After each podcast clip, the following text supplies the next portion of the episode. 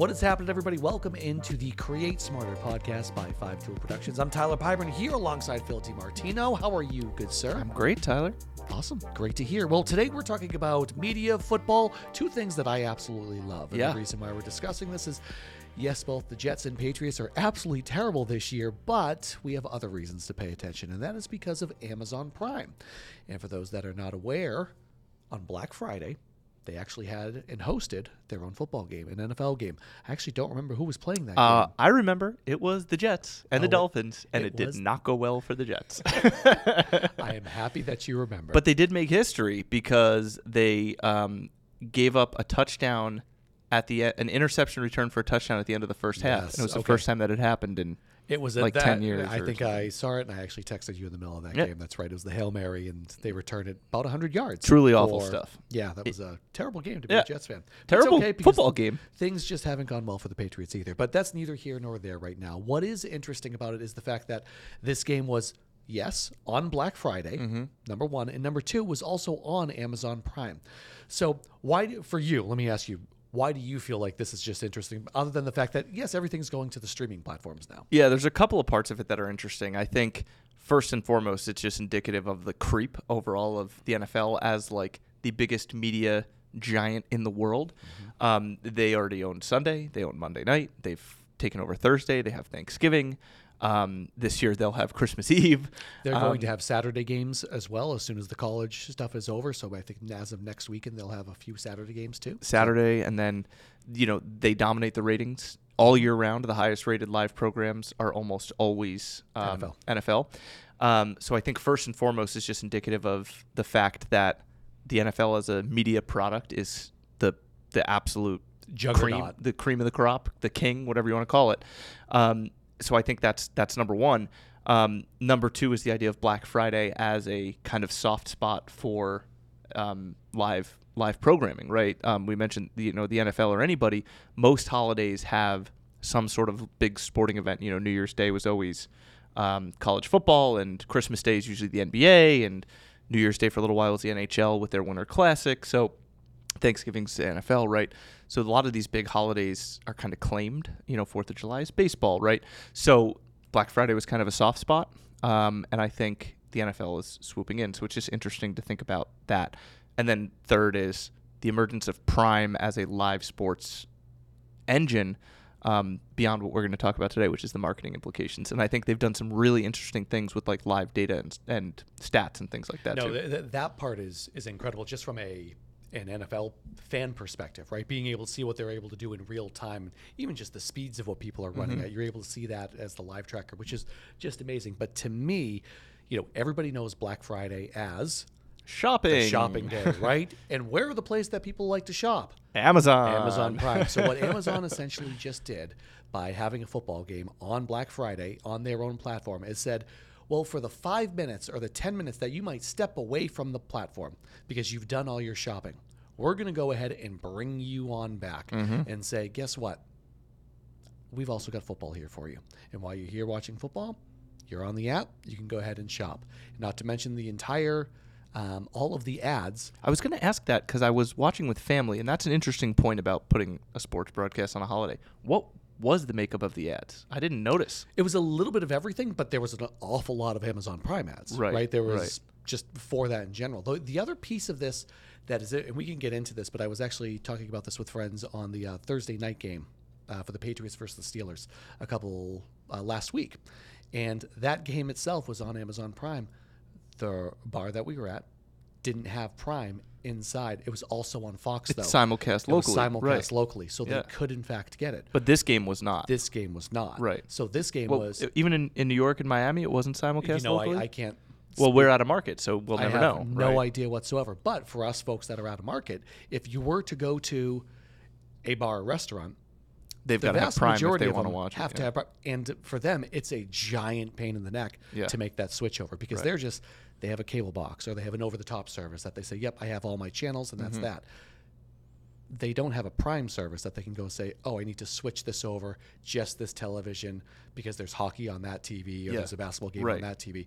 But to me, the most interesting part was the fact that it's on the Amazon Prime platform, and that's where everybody's doing shopping basically all day long. and they've kept him there even longer. Yeah. it's remarkable to see. It's basically a three hour long ad for, you know, Amazon and reminding people to go spend their money on Amazon.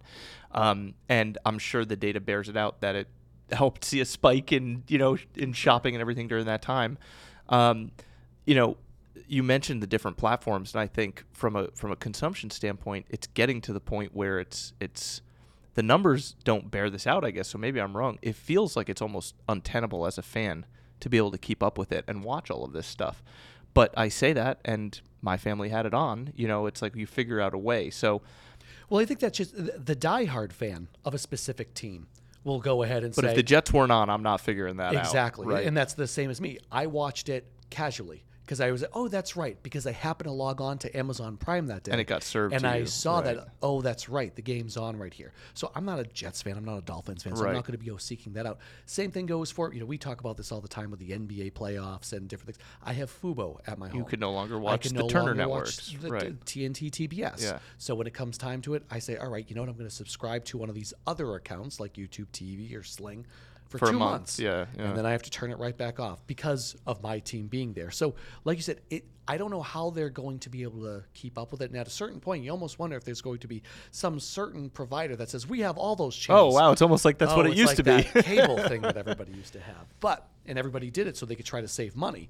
Well, now those streaming services are recognizing, well, we have to pay a whole lot of money for these local providers and, and. NFL deals. NFL deals. So guess what? Those prices are going up as well. So That, that's my other question for Amazon. It's it's a two you know a three hour long ad for Prime, but they pay an awful lot of money to get the rights to Thursday Night Football and this Black Friday game. Mm-hmm.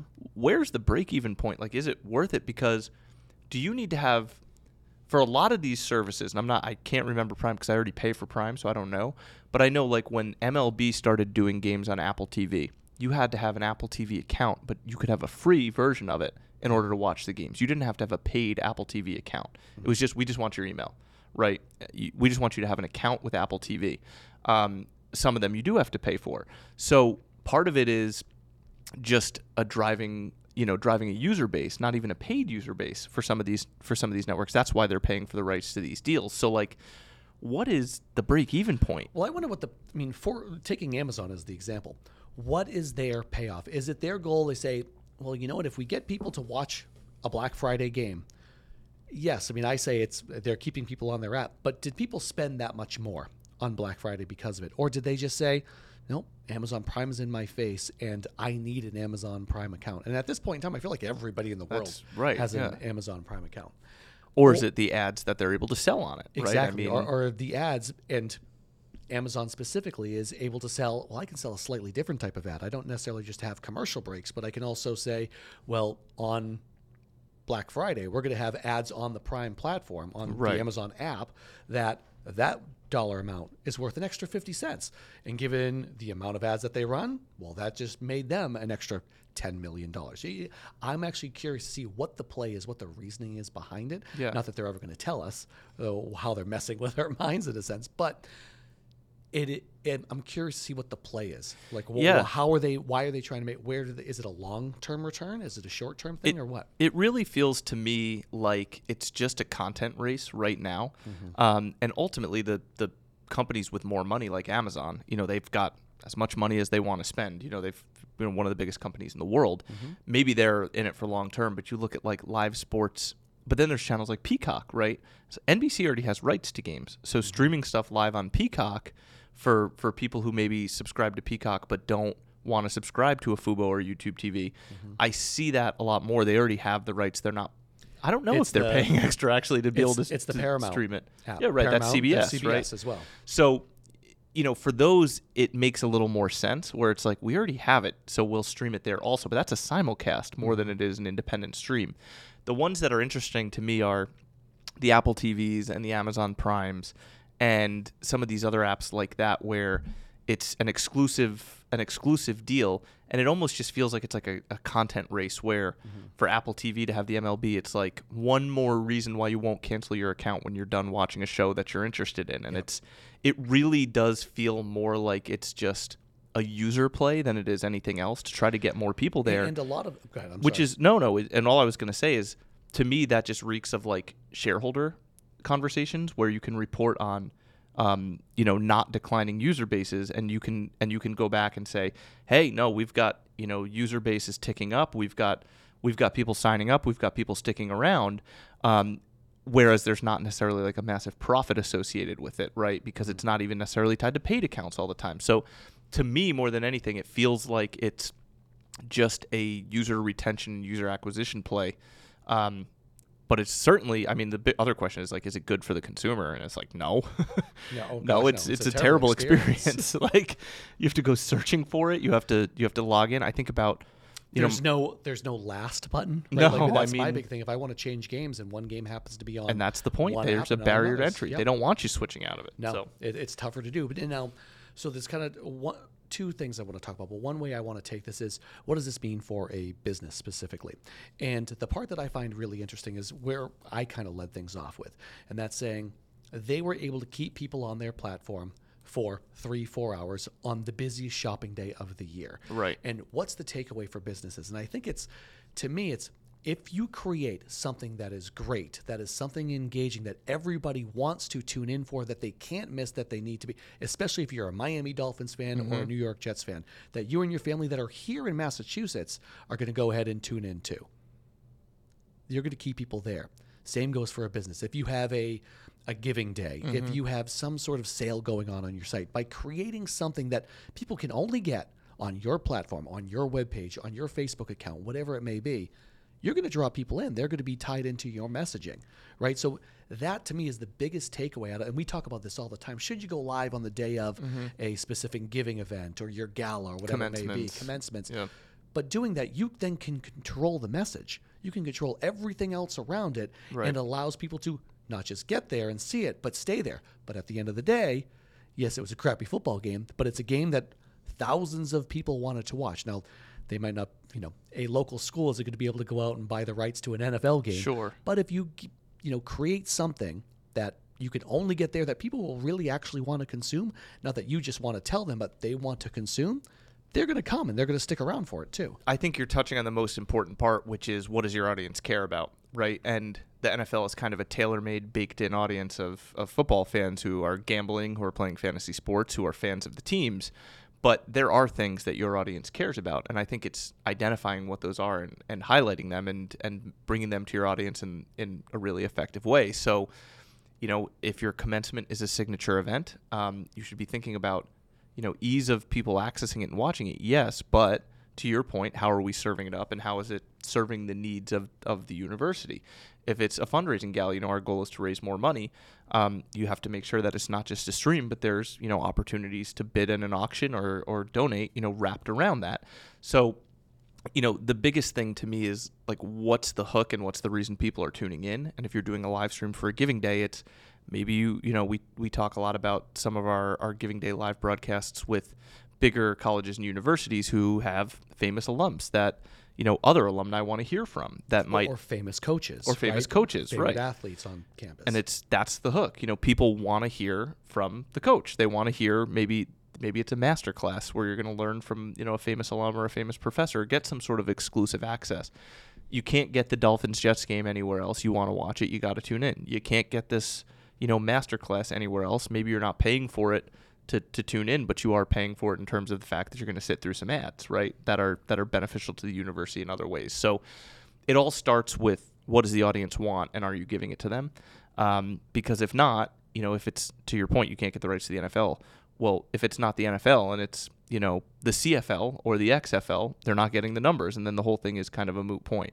So what is you know what is that thing that your audience is going to tune in for? And the other important part is, you know, you're not trying to do numbers like the NFL. That's not that's not the goal. You know, your your audience segment is much smaller, and you would be perfectly happy for a lot of people with five thousand or ten thousand viewers, as opposed to you know five million or ten million or however sometimes it might were. be 500 or But it- 100 viewers I mean, right? we say it, we say it a lot, especially if you're in like sales or you know for donors. You know, if you reach five people, but they're the five right people, that's better than reaching you know five thousand people and none of them could care less about your brand, and that goes into the whole conversation of social advertising and all of that as well. But you know, any salesperson will tell you like five really good leads and five really good sales conversations are better than five thousand junk leads. So um, uh, that's part of it too, right? you know, thinking about the audience realistically and what does the right audience want and how do you get it to them, and then wrapping it in all the messaging that's going to make sure you can follow up appropriately. I love that you said the word exclusive access because believe it or not, exclusive access to the Jets versus Dolphins game was exactly that. You had exclusive access, even though everybody in the world seems to have Amazon Prime, but you had to have Yeah. Amazon Prime. As a member, you got exclusive access. Exactly. Yeah. You got exclusive access. So for a business and nonprofit, an organization, a school, giving people exclusive access to specific content, whether that's like you said, a coach, an alum, um, a, a prominent speaker that was just on campus, you're giving that your audience exclusive access to it. And whether you think that way or not, like I said, Amazon Prime had exclusive access to that NFL game. You need to do that as a, a university or business. There's also multiple kinds of exclusive access. There's the kind where it's, oh, only 50 people in the world get this access, but there's also this idea of like, I don't want to be left out. Everybody has access to this and I don't. There's, you know what I mean? There's two Yeah. different kinds of exclusive, which is to say, oh man, everybody gets to watch this game. I want to be a part of the, you know, I want to be a part of the zeitgeist and watch this game myself. Um, compared to the, oh, I'm, you know, one of one of 50 people in the world who got an invite to this, you know, this ball, whatever it is. You know what I mean, though This gal- exactly. Well, there's there's a being left course. out and there's being part of an exclusive club and the, the amazon one falls into the former where it's yeah sure everyone has prime but you don't want to be the only one who doesn't you know if you're a Yep. football fan right so the same goes for a college or university it's somewhere in the middle of like yeah this is exclusive for our alums maybe it's a big club but that's part of the point is that you're here with a bunch of people who are like you you know um, so, it, but it all does start with do you have something that they want? And everybody does, right? Otherwise, you're not running a business, and you're not running a university, you're not running a nonprofit. If you're if you exist as a business or or a nonprofit or a university, you know eh, you're succeeding because you have something that people want. So then it's a matter of that identifying nobody that. else can offer, Yeah, or right. you offer it at a better way than right. somebody else. Otherwise, does. you wouldn't have a customer base, right? So it's what what is that thing, and how do we bring a version of that to people in in a way that they're going to find interesting to keep them user user acquisition and user retention? How do we keep them around, right? And, love it. You know, Awesome. you're not Amazon, you're not the NFL, but you have a version of it that you can do. Yep. I love it. Awesome. Well, that'll do it for us. I want to thank you all so much for tuning in today. He is Phil DiMartino. I'm Tyler Pyburn. We're from Five Tool Productions. This has been another episode of the Create Smarter podcast.